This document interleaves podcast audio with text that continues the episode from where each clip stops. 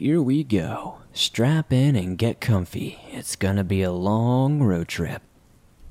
Welcome back to the swamp, my friends, and welcome if you're new. Today I'm going to be sharing some creepy and allegedly true road trip horror stories. As always, if you have a story that you would like to share in a future episode, whether it's a road trip story or something different, be sure to submit it at swampdweller.net or the email you can find in the description down below. I'd love to share your story with everyone here in the swamp. It's stories like yours that help keep this show going on a daily basis. Now, without any further hesitation, let's get into these creepy and allegedly true road trip horror stories that'll keep you away from the highways anytime soon.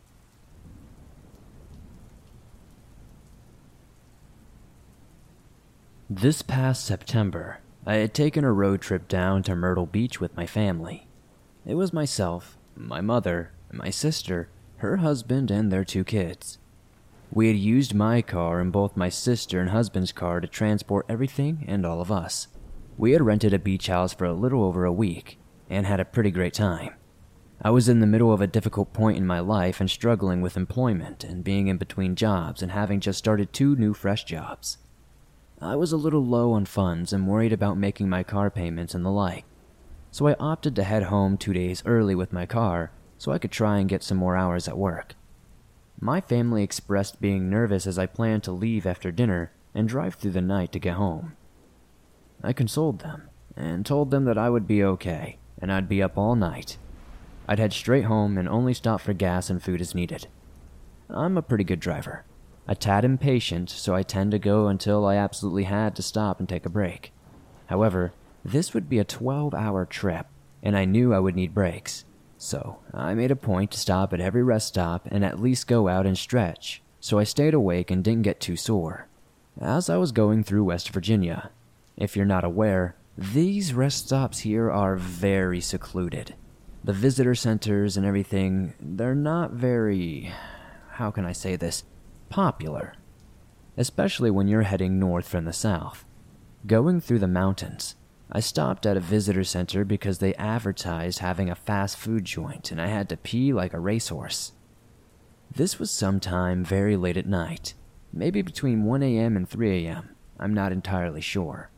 Side note that sent shivers down my spine after what happened. I like to drive barefoot, so keep that in mind. So, I pulled in. I noticed the buildings with the fast food were closed, so I drove around the lot and parked under a streetlight in front of the visitor center, so I could at least use the restroom. Leaning out of my car door, I took my time putting my shoes on to walk inside. Having looked around and not seeing anything out of the ordinary, I checked my phone and grabbed my wallet before standing up to walk in, making sure my car horn beeped to signal my doors were locked. Walking towards the center, I saw a man in a white hoodie standing at the edge of the sidewalk leading into the center. I didn't think much of it. Why would I? Until I passed him and got a very weird vibe. For some reason, I glanced to my left as I turned to face forward and noted another man sitting at the benches that were on the other side of a tall, thin set of bushes. Instantly, I thought, nope, nope, nope, nope, nope. I went in, peed, and before I walked out of the bathroom, I called my roommate.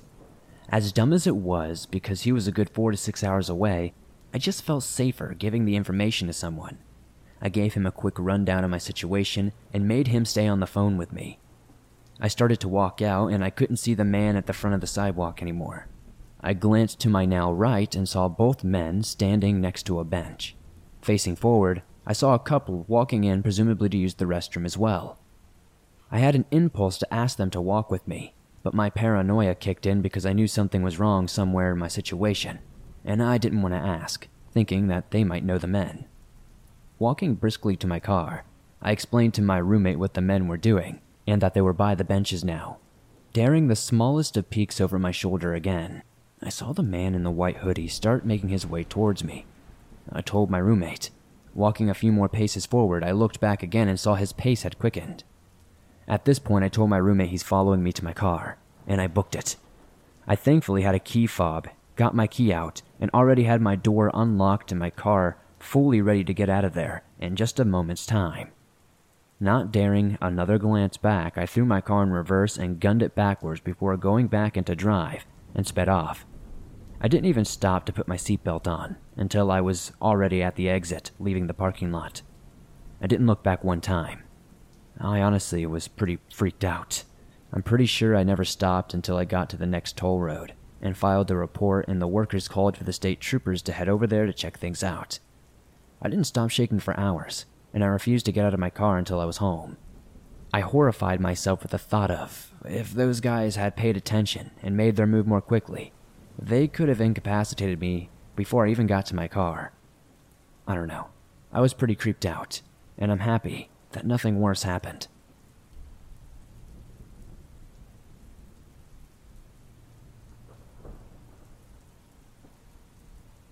Hi, Swamp Dweller. This story occurred last October and was my encounter with one of Texas's oldest unsolved mysteries the Marfa Lights.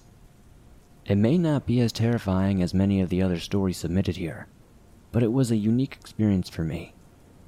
On some nights, as you look across the West Texan desert outside the town of Marfa, you may see strange orbs of red, white, or yellow lights floating above the desert floor you may only see one or two, or sometimes several in the air at one time.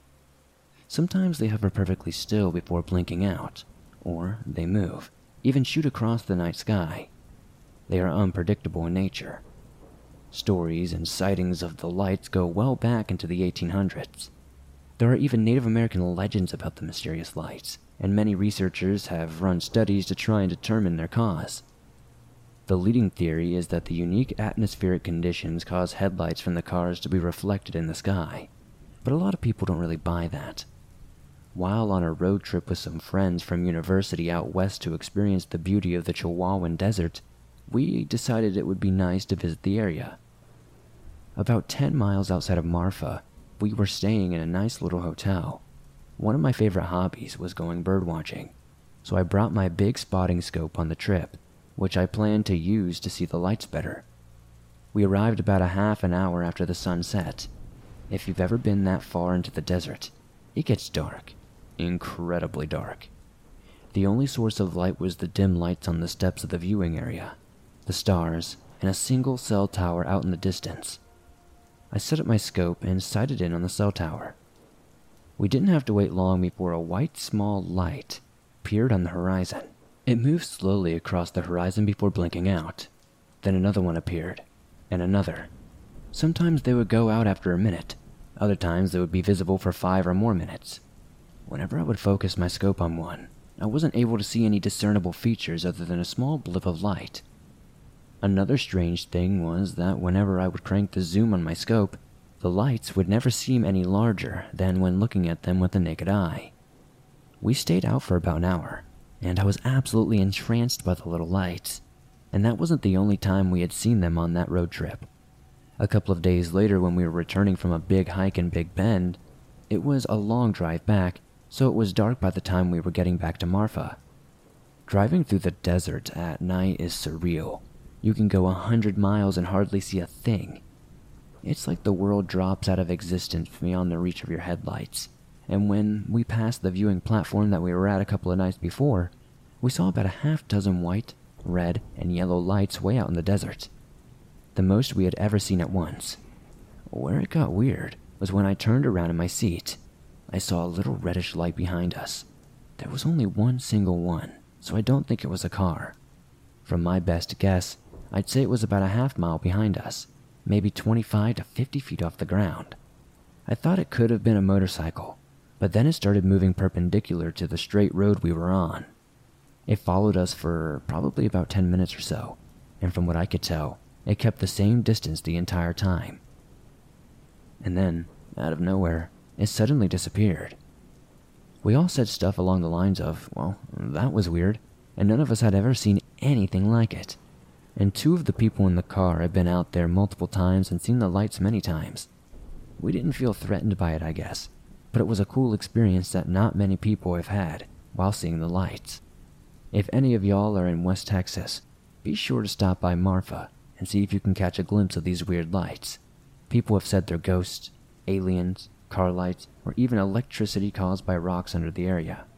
But I really hope that the mystery of the Marfa lights is never truly solved. We need a few more mysteries in the world.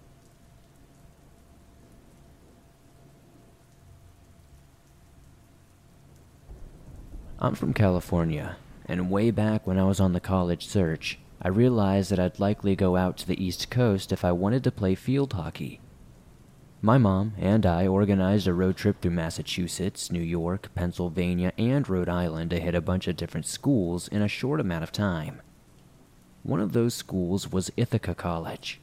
It was a last minute decision to stop there, so we didn't have much time to explore the general area afterwards. We had been told by multiple people that the waterfalls in the area were beyond gorgeous and worth the stop, so my mom and I decided to swing by one before we left for Pennsylvania. We put Ithaca Falls in our rental car GPS, and it brought us to this red curb loop with an old, run-down overlook. This overlook was down a hill and through some trees, so my mom didn't really want to leave the car on the red curb. She encouraged me to go down and check it out on my own, and I did. The first time I went down, I was sure to be observant of everything around me. I didn't want any random people or any animals in the woods sneaking up on me. I went to the ledge to take some pics, sat and listened for the water, then turned to go back up. When I turned, I got this odd feeling as if something was wrong, like I was being watched or something was standing behind me. I got incredibly uncomfortable and looked around and saw nothing and nothing really appeared to be out of the ordinary. So I calmly headed back up the hill. I got in the car, showed my mom the photos, and realized I never took a video. My mom suggests I go back down to get a video. We've got time. So, again, I go back down.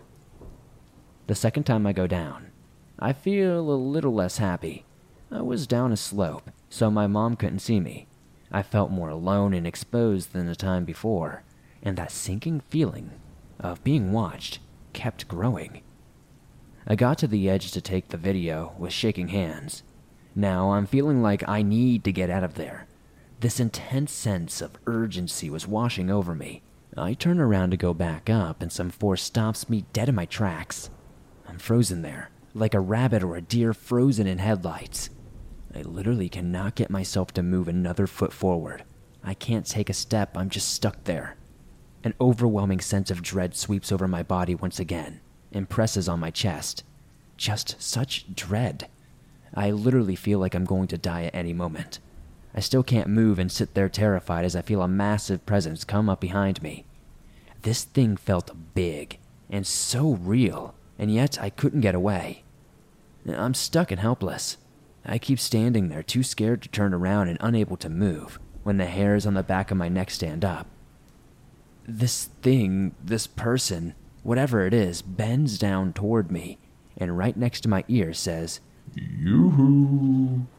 I kid you not. When I heard that, I ran faster than I ever have in my entire life. I tore up that hill, still too afraid to see what was behind me. I got in the car, slammed the door, and just like out of a movie, I yelled, Drive! My mom looks at me in disbelief and goes, Is everything okay? I just repeat, Just drive! She told me later that I was pale white and that I had the sense of urgency in my voice that told her that she had to get away from whatever I feared. What spooks me out so much about this story is that I never turned around. It felt so real that it could have been a, a person or who knows what. But I was right against that overlook.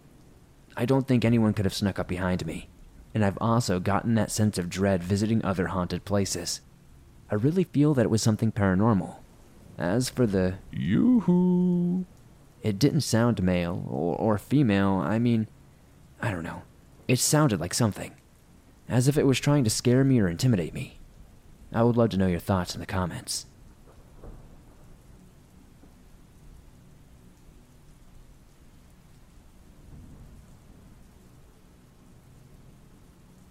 Rachel, Mindy, and Nathan were excited to finish their freshman year of college they decided to take a road trip to an old campground that is known for its beautiful scenery. It is well off the beaten path, but so is anything else worth seeing. Nathan was driving as they turned off the main road.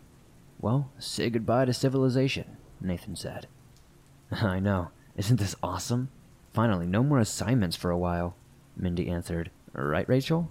Mindy turned to see Rachel fast asleep in the back seat. I guess being on the dean's list is tiring, Nathan laughingly said.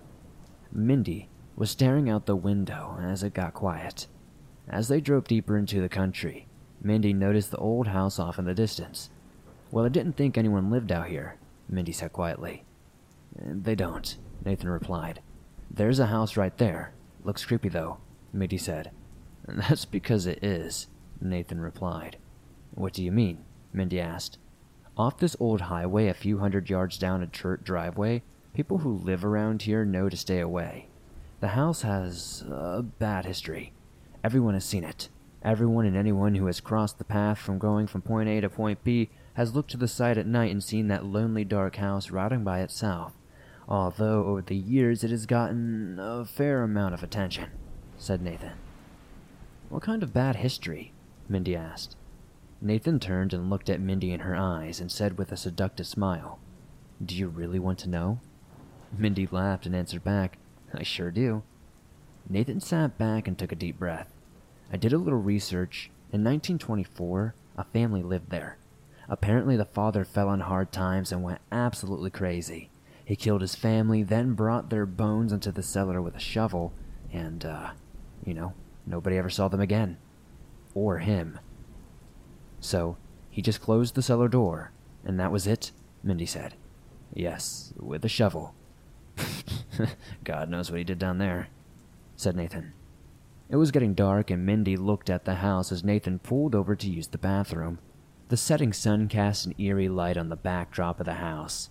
As Nathan got back and Misty looked at him, and as Nathan reached for the ignition, Mindy stopped him. No, I want to see it, Mindy said. Nathan looked back at Rachel to see that she was still sleeping. Mm, let's do it, Nathan said as he reached for Mindy. Mindy pushed him away. No, I'm serious. I want to see the house. The inside of it. Uh, I want to see what happened, Mindy said as she looked into his eyes worriedly. Nathan could not believe it. You're serious? You want to see what's inside? he asked. Yes, Mindy said as she held his arm. Nathan looked down at her and back up at her. Then Nathan looked at his watch and over at the house. Okay, let's wake up Rachel. Mindy woke Rachel up and told her that they were going to do something awesome as Nathan got the backpacks ready to be carried. Mindy told Rachel she could stay in the van if she wanted to, and Rachel tried to talk her out of it. Are you crazy? Why do you want to go see it? Mindy told her she had to know what happened. Why don't you just, you know, go look for police records or something? Besides, that was a hundred years ago. What if there's some crazy person in there? Mindy rolled her eyes and began walking down the driveway as Nathan caught up with her. Rachel looked around as it was turning into night and hurried to catch up with them. As they got to the house, a loud thud came from inside. See, there's someone in there. They know we're here, Rachel said.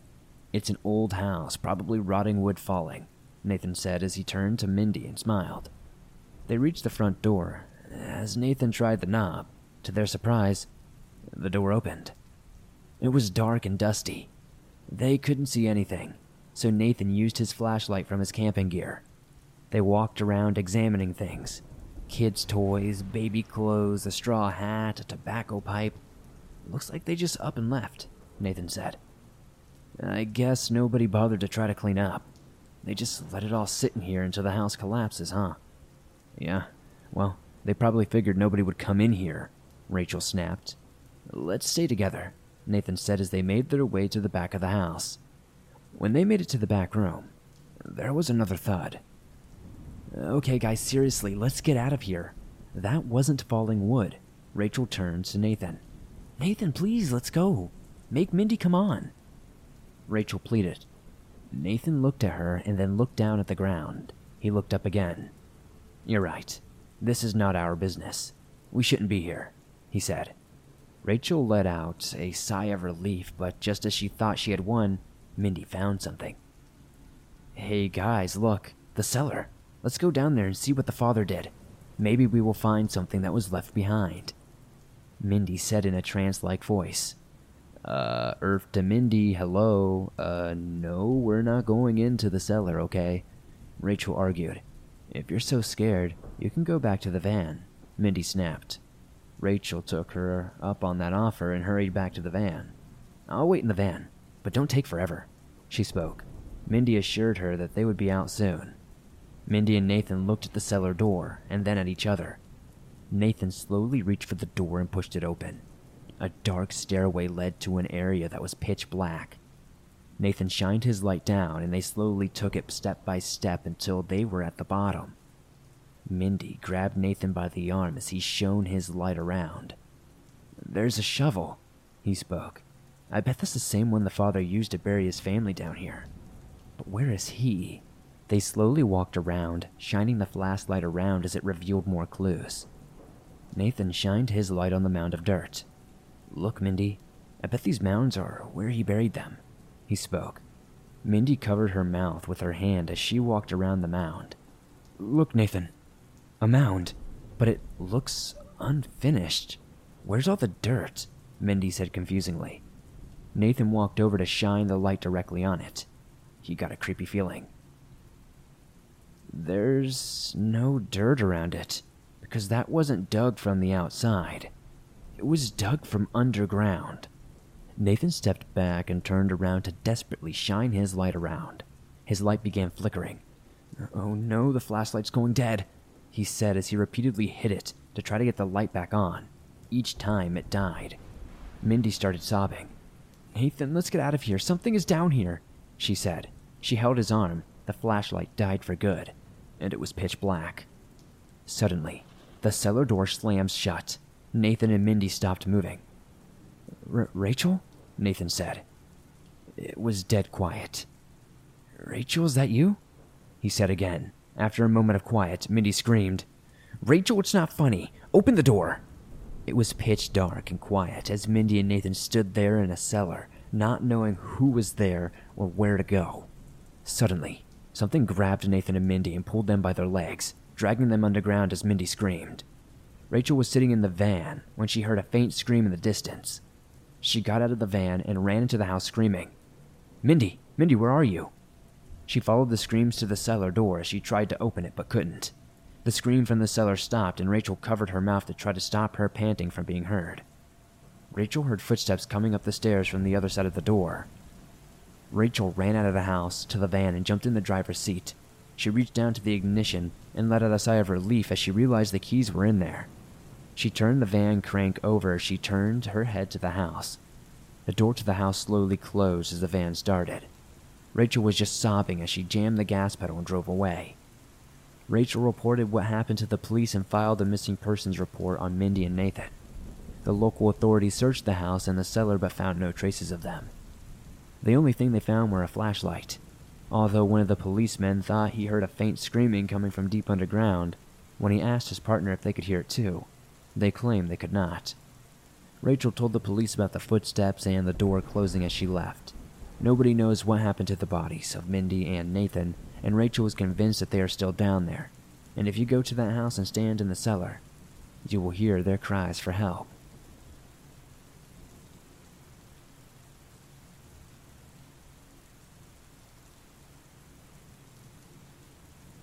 My husband and I love to go driving. We prefer road trips, but on the weekends or nights when we have nothing better to do, we go cruising and just drive around. We prefer smooth and not busy roads. On this night, we were bored and decided to go cruising. We went up north to a small town about a half hour from the city where the roads are curvy and smooth. This town is close to the mountains, and if you follow this main street all the way up north, it starts driving up to a mountain. It's about 9 p.m., and there are very few cars on the road. And since it's a small, cute town, it's already pretty empty. But we keep going north away from the houses and stores and eventually to where the roads start curving uphill. We drive up for about 15 minutes, and it's pitch black when we see some blinking lights. As we get closer, we see that a truck is on the side of the road, facing us. I'm getting the chills just thinking about it. All the way out there, in the middle of nowhere, and a stranded truck on the side of the road just is not a good mix. As he slowly approaches closer, I tell my husband it's probably for the best to turn back. I had a bad feeling. But at this point, we are pretty much to the truck. As he pulls up next to the truck, a young blond guy, maybe in his late 20s, comes around and gets next to our window. I get such a bad vibe by this, and I tell my husband not to put the window down. I think he also gets a weird feeling, so he listens. He kind of just loudly asks what's wrong, and the guy just says something is wrong with his truck and he might need a hand. His phone is dead. My husband asks what happened, but the guy insists on showing him and to come on and take a look. He says it in a very friendly tone and even calls him bro and says he's so glad we showed up. My husband says, You know what? I won't be much help. I know nothing about cars, but let me call for help. He knows a lot about cars, though, but that's not the point. The guy is insisting and gets visibly upset. I'm looking back at the truck and I thought I caught movement inside of the truck. I tell my husband, Dean, I think we should go. Now. He probably saw the look of fear in my face because he put the car in reverse. But as he did, the guy is now behind our car, acting stressed out, rubbing his face and kind of pacing. So my husband decides to go forward instead then. We drive up for maybe two more minutes trying to find a place to turn around, since the road is just very narrow. The road turns to dirt, and there's little space on the side, so even if we wanted to be quiet, you could hear the car turning around from a mile away. I'm absolutely dreading going back that way now, and our phones have no signal at all. In my mind, I know that this could really be someone with car problems. Maybe a friend is in the truck too. He never said he was alone. I just couldn't ignore that bad feeling in my gut though. We soon reached the area where the truck had been, but there's no truck at all. We drive down maybe another five minutes, but there's no trace of the truck. We should have passed it by now. Like I said, we didn't drive up too far to begin with. I am both relieved and terrified that this truck is no longer there. If it really had broken down, how did they get it to work in such short time? Calming myself down, I'm telling my husband, hey, maybe they really did get it to work. Maybe it turned on suddenly and they were able to drive off. Suspicious, but not impossible. As we kept driving through and the roads are straightening out, we notice far off the trail, the truck with all the lights off parked on the side again. We notice movement in the bed of the truck. I say out loud, Why did they turn off all the lights? I think they think we are still too far away to see them, but we see two figures get on the other side of the truck and crouch down as if hiding. We get closer, and my husband floors it. As we drive past, two men get up. One of them, the guy we had spoken to, and someone else, with a very surprised look in their face. One of them runs behind us for a bit, and we see him get tinier in the back. I keep looking back terrified, but it's dark back there now, when suddenly, I see the headlights turn on in the truck, and they start driving in our direction, very fast. My husband keeps going fast, and eventually we lose the headlights. I keep looking back for the rest of the way, so scared that they're somehow still following us. Maybe they turned off their headlights again, and I just can't see them. Anyway, after driving for a very long time back to the city, we convince ourselves no one is following us. We do call the non emergency line and give them a description of what we saw. We didn't get the plates of the truck, unfortunately. It was all so fast, and all the fear that I felt, I didn't really think about it. We just gave a description of the guy we saw, the type of truck it was, etc. But there's really nothing that could be done. I realized this could all be rationalized, but in the moment, we were filled with terror and fear. Being out there in the middle of nowhere and all the possibilities. They could have been armed. They could have put their truck sideways and left us with nowhere to go. They could have put something on the road to rip up our tires. And even though it could have all have some normal explanation, there are still so many questions. Why couldn't they tell us what was wrong? How did the truck work so fast again? Why did they turn off all of their lights? Why did they hide? It's been about a year, and it's just a creepy experience now. We still go cruising, but we usually just stick to more civilized areas, at least for nighttime cruises.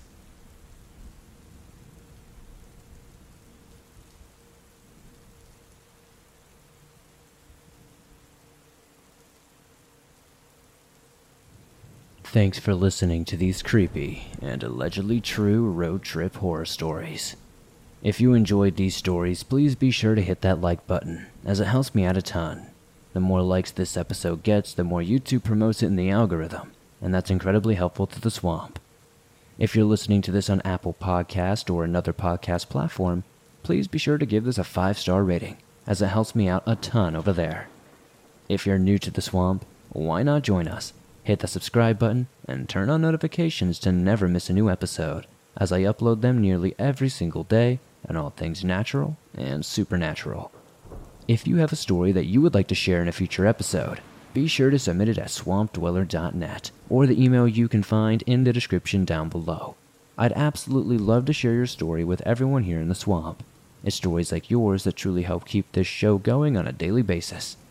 If you're on the go and don't have YouTube Premium, but would still like to listen to your favorite Swamp Dweller scary stories no matter where you are, you can download them absolutely free from Apple Podcast, Spotify, Stitcher Radio, and just about anywhere else you find your favorite podcast online.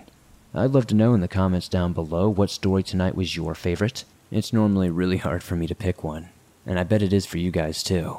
If you would like to support the swamp outside of hitting that like button, subscribing, and potentially giving us a five star rating on Apple Podcast, maybe check out the merch store. I've got t shirts, hoodies, face mask, and more.